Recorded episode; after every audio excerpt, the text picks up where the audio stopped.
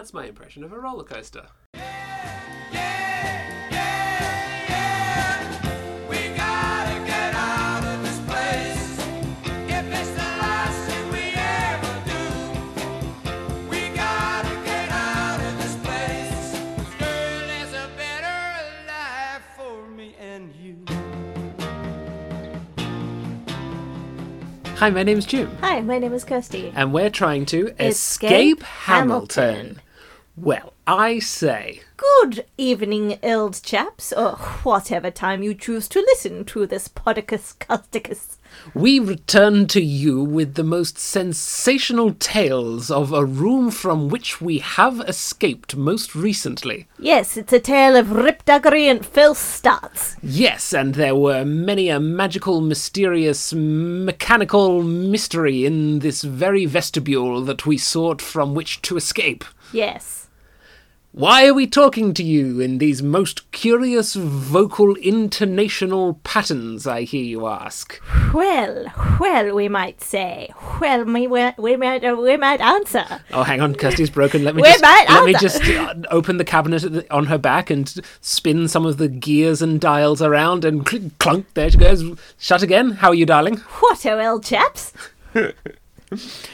We cannot keep these voices up for the whole show. Oh, but why not? I'm sure our listeners are enjoying them so very, very much. Uh, You we'll, are. We'll, You are. it has been told that you are enjoying them. The call of Cthulhu tells you that you enjoy the twee voice of the Jim and Kirsty. Well, it's funny that you should bring up the Call of Cthulhu, because this room that we did was the steampunk submarine room at Lilliput Fun Zone escape rooms in Centre Place. And I have a feeling that in our dive down into the depths, we brought back the infliction of a curse from an unfathomable monster of the deep in the sort of unknowable Lovecraftian sense, because folks, this is our third time recording this episode. yes, yes, we we we tried to record it just after we did the room, but we were afflicted by the sniffies. yeah, we had the sniffies. yeah. Technical term. Yes, and and we just weren't feeling up to it. We didn't have the coronavirus. We just had the sniffies. Yeah.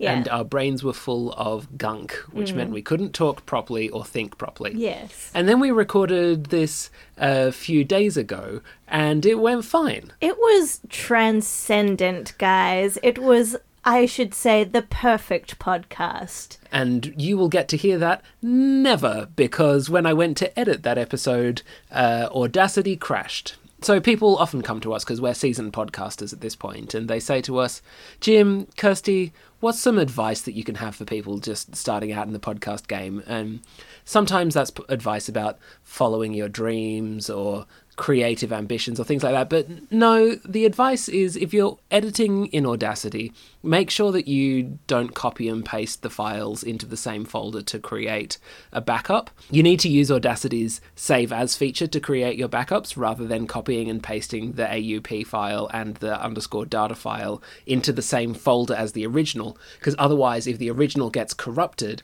then the backup is going to get corrupted as well. And that's what happened to us, aka the infliction of a curse from the most unfathomable monster from the deep. Hmm. Th- thank you for explaining that, Jim, because I'm not the one who knows about the sound files. And so when you said they corrupted, I was like, ooh, is our file like Anakin and there's a Palpatine just trying to manipulate our file into turning to the dark side?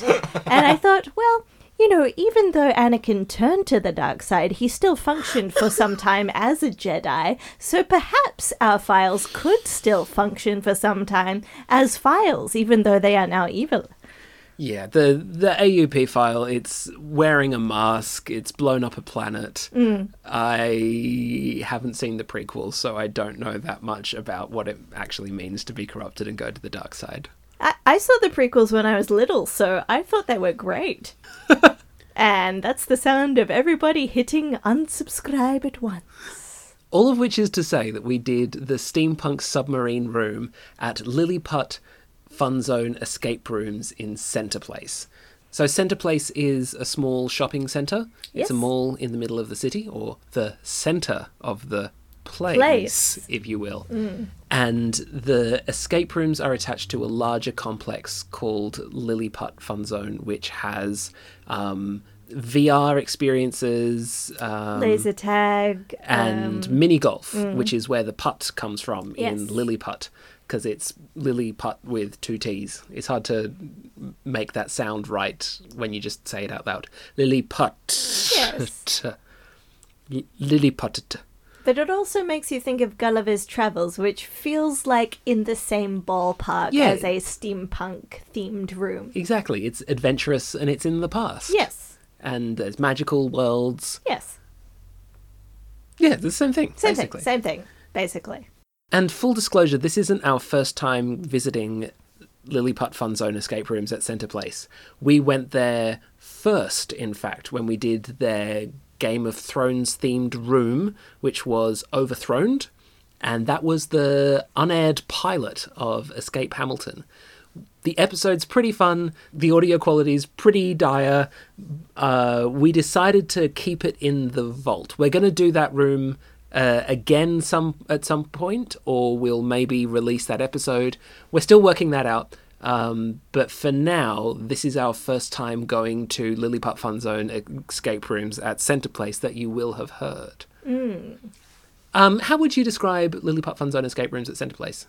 Lilliput Fun Zone escape rooms at Centre Place are, I would say, the only escape rooms in Hamilton that sort of encourage walk ups. Yeah, I think that's partly virtue of their location Mm-hmm. that they're in a shopping center. Although even then they're on the like upper not there's two floors to Center Place and they're on the the upstairs one. So it's not there aren't as many people walking by as downstairs. Yes. But it's still more than most other places. Yes. I mean, if you are a dedicated listener and you remember our Atlantis episode, I described them as like a kitchenette backstage at a theatre. I feel like walking into uh, fun zone escape rooms is kind of like going to the movies, a very similar feeling to going to a chain of cinemas and buying a ticket and then going to a movie. Maybe we're just projecting it because of its connection to the laser tag putt putt place. We're sort of seeing it as being fairly corporate. Um, Not saying that's a bad thing at all. no, not not at all. I think they've also tied in the themes of their rooms to sort of pop culture franchises because there's uh, the Game of Thrones one. There's one that's hinting at being a Harry Potter one. Yes. So it, it's definitely designed with an eye to people who might be coming in uh, from the mall. Which isn't to say that the other places aren't appealing to the public. I. I have, I have, I, I, I can't finish this off. There's no good way to end this train of thought. So what I'm going to do is I'm getting out of the train car. I'm putting, hanging up my pilot's. What's the, what's the person who drives a train who's not a pilot? Oh, the, I, I think The- you just call him a train driver. Or, or her. Or- or Or, her. them. Or I'm them. sorry. I'm a Wow. sexist piece of shit. Hey everyone, uh, Kirsty is cancelled. Yeah, J- hey everyone, it's Jim here. Just letting you know that um, I've had to cancel my wife um, because she has really problematic views about train drivers. Yeah. Um, uh, sorry that she continues to be in this episode, but what can you do? Hey guys, I grew up watching Thomas the Tank Engine, and they had some very problematic depictions of the genders of train drivers. So I feel like I just really internalized that, and I'm working so hard to just kind of de-misogynize my brain. And I just don't want you to give up on me, you know? Give up on me. I know you already have. Okay, now. So let's start by talking about the design of the room from like a production design aesthetics point of view. I have a hot take. Ooh, Kirsty's Yes. got a hot take. Kirsty's got a hot take. It's real, not fake. It's a hot take. Okay, so I would argue that this is, in fact, the second steampunk room we have done. Go on. Yes. Um, so this is tenuous. I will admit that up front. But I think the first uh, steampunk themed escape room we did was the first room of the Atlantis escape room. Yes, because um, the first part of the Atlantis escape room was an old timey sailing ship. And so I think they wanted the players to make the logical leap in their minds to Disney's Atlantis, which was steampunk. Ah. Yes. And so we talked in. I keep on going back to the Atlantis episode, but I think it's a really useful kind of dichotomy of the two two kinds of escape room you can have. And so Atlantis, the set dressing was realistic and immersive, and it really helped you to suspend your disbelief. And in comparison, Steampunk Submarine was very impressionistic and abstract, and it was more like a steampunk dream than a steampunk reality.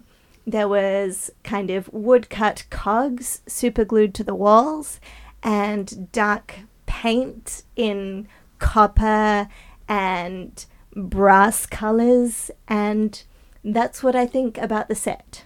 I think the the difference for me is that the steampunk submarine set set? Yeah I was, the We'll call it a set, why not? the steampunk submarine decorations were a lot of it was painted onto the wall mm. rather than trying to make it look like it was actually there. And like there are some theater sets where they are trying to recreate to the nth degree the reality of that space there are some theater sets that are that are trying to suggest uh, the location without filling in all the details for you there. And I think in an escape room, that's an important thing to consider because if everything feels real, then the players are going to want to go and touch everything and interact with everything and expect that everything will be used. So if you can just paint them onto the wall rather than actually having them there, then you're creating the same feel of the space without misleading people as much. Mm, yeah, this is an interesting part of the broader kind of game design discussion. How do you delineate between what is set dressing and what is part of the game? And some people choose to use red dots, which is completely valid, and some people choose to use slut like very subtle variations. Sluttle di- variations. Slut slutty variations. which is my favorite orchestral reworking of "In This Club" by Usher. I was playing in this club by Usher earlier. It's an excellent song. Would you say that it's a slutty song? No. What's a slutty song that I can use instead? I just want to talk about how beautiful Love in This Club is now. What's a slutty song? See, I can't think of slutty songs that are like empowering rather than Yeah, men want talking about something sex positive. yeah, like Boys? I, I think the concept of sluttiness is so tied up in male fantasy that it's hard to find something that's like empowering about sex.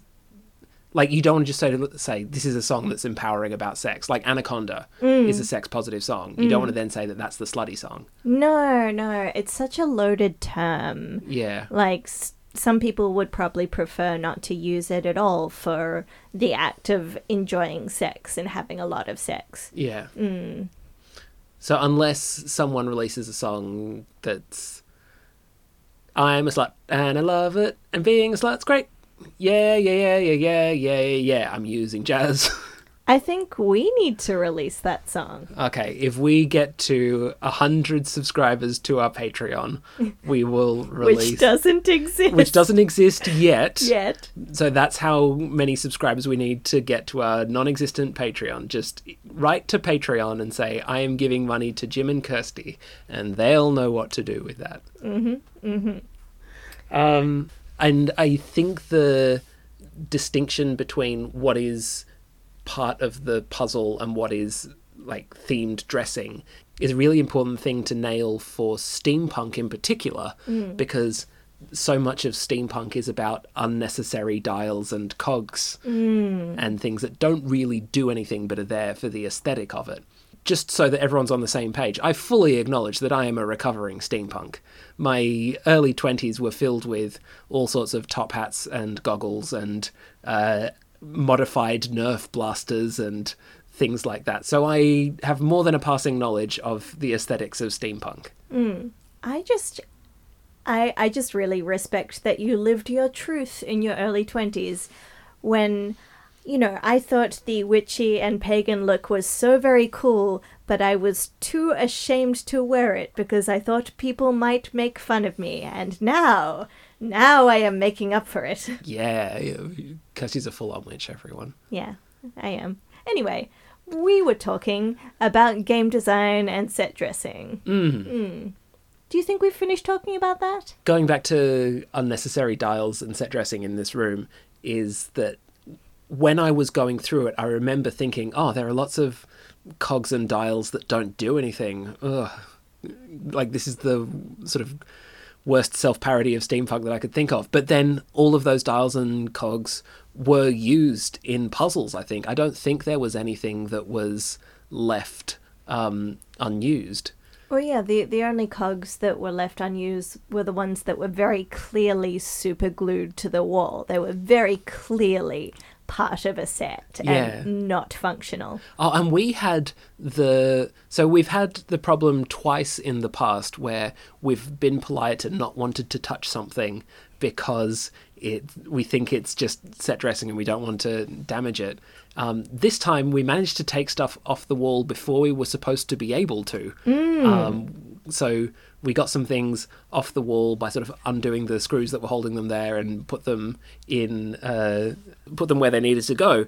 And then later on, we found some tools to help us get them off the wall, and spent the rest of the room trying to desperately figure out what we were supposed to do with these tools because we'd already done the thing that they were supposed to be used for. Yes, I, I- I think that's a symptom of us um, having done a couple of non-linear escape rooms um, in between Overthrown and Steampunk Submarine, because I think one of the things that uh, is kind of a signature move of Fun Zone is their rooms are very linear. You need to complete one puzzle and that will activate the next puzzle.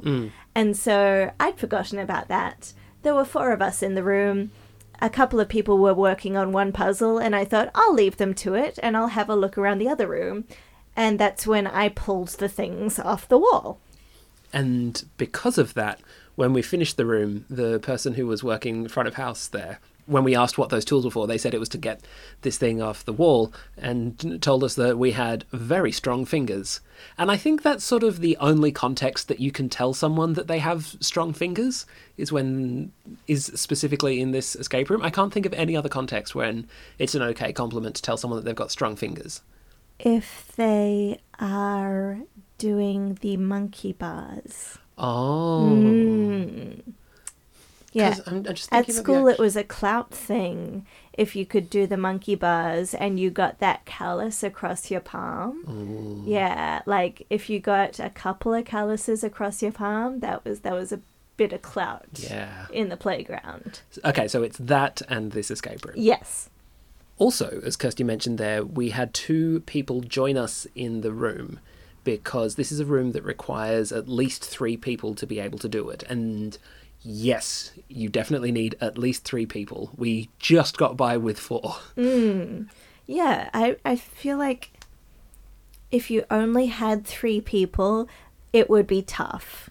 Yeah. Yeah, it would be doable, hmm. but you probably wouldn't get on the Noom list. Yes. And the other thing that we should say that we realized when putting out some of the more recent episodes is that we make references to our pilot episode all the time. So if there's anything that we've said, if there's anything that we've said in the past few episodes that doesn't Anything make sense, at all. yeah, if if there's just one thing that you go, what what are they talking about? It's a reference to the pilot. It's mm. not us being incomprehensible. It's a reference to the pilot. We established a lot of lore. Speaking of lore, do you want to go to the hinterland? Yes, I do. Off we go. Whee! If there's a clue you don't understand, come with me to Hinterland. So, the hint system at Fun Zone, I am a huge fan of. It is mm-hmm. incredibly straightforward. You can have three hints if you want to remain on the Noom list, and if you want to forfeit your a potential place on the Noom list, you can have as many hints as you want. Also, the hints are tailored to your particular needs and they are given to you by a real human person. Well, in addition to that, when you ask for a hint over the walkie talkie, you get hints from a real human person. But there's an automated thing built into the room that if you're struggling with whatever puzzle it is that you're up to, they have pre recorded hints that give sort of vague advice mm. about the puzzle that you should try to solve. Mm. Yeah, I'm a big fan of the hints at Fun Zone. Exactly, because it's not taking away from your enjoyment. Like if you're frustrated at something, you can get the answer to it. And the people who are going to want to avoid asking for too many hints are the purists who will want to be trying to get onto the leaderboard anyway. Yes. But I feel like um, as we come to the end of Hinterland, I might want to segue into a puzzle that we ask for the most hints for. And that was the puzzle that I kind of disliked the most. Mm. There was a puzzle that um, basically you had to push components in and out of a wall in order to get the clues but you could not view the full component because you kept having to push it in and out of a wall and so it got to the point where i was like i could solve it if i wanted to sit here and grind but that is just not a fun puzzle to solve for me hmm Yes, so the rest of the puzzles were pretty cool and fun. See, I didn't mind that puzzle. You didn't? No, I because uh, this is going to sound like a brag, one of my classic brags, but I noticed that there was a marker on the thing to help you track uh, how much you'd pushed it in or out. We used two hints on that puzzle. Yeah, Yeah. we used two hints on that puzzle in the end. One to ask us, one to ask in general how to do it, and then one to ask for the answer when we couldn't do it. Yeah. Well, you could probably do it, but actually, at that point, I noticed the one other flaw, the, the one other gripe I had about that room, and perhaps about Fun Zone in general. It's that the ventilation is not super great. Mm-hmm. And so, you know, I know that the room in world is supposed to be a sinking submarine.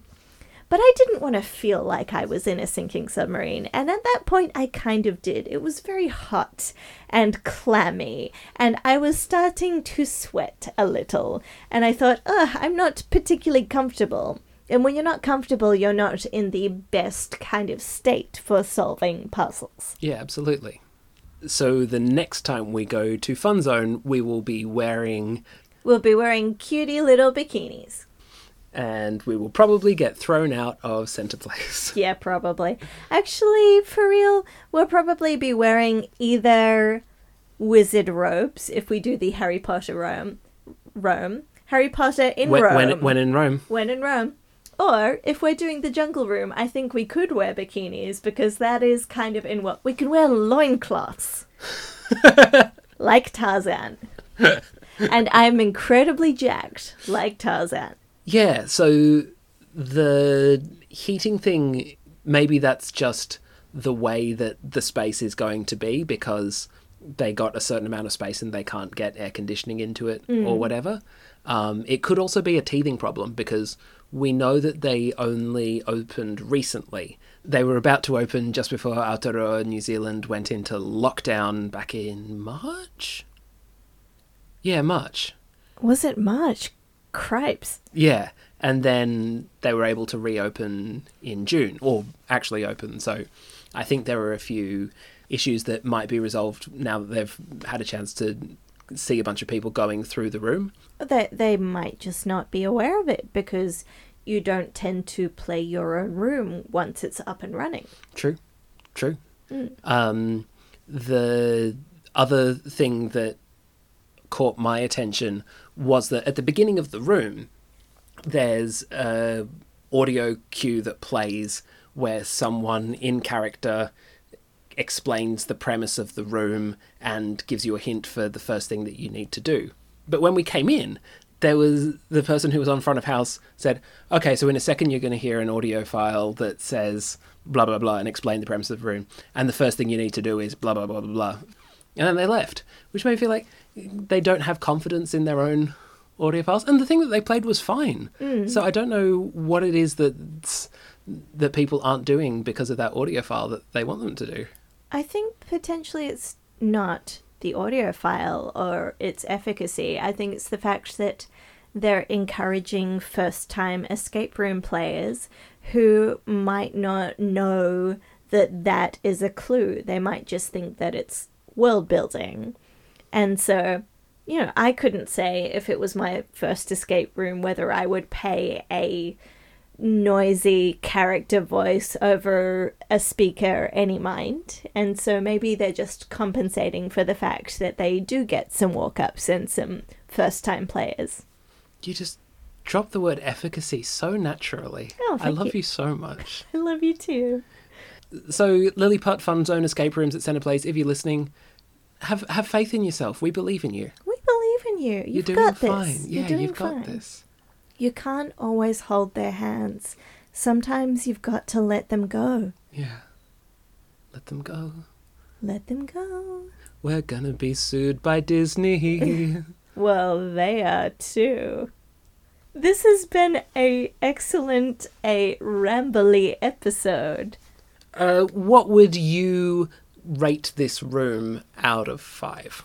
Ooh, okay. I'm taking half a point off for the hot and sweatiness, and another half point off for the push it into the wall puzzle. So it'll be four industrial magnets out of five. I'm gonna add a full point on for it being hot and sweaty, uh, but disappointed that it wasn't hot and sweaty enough that we all got a little freaky. uh, so I'm gonna say for brass farthings out of five. Not four penny farthings? Four farthings of any description. Okay. Well, time for us to go back into the submarine and dive down to the depths to kill this monster in the hope that that lifts the curse mm. of this episode. Pray for us, old chaps. And if you're listening to this and you too find yourself beleaguered by the curse of the steampunk submarine room, then Get drunk! and follow us on Instagram and rate us five stars. Five stars. Five stars! Five stars on Apple Point, guys. And subscribe to our YouTube channel. Kirsty, we don't have a YouTube channel. but one day we might. This feels like it's racist about an accent that doesn't exist. yes, it's racist about the imaginary Glunkel people. Bye.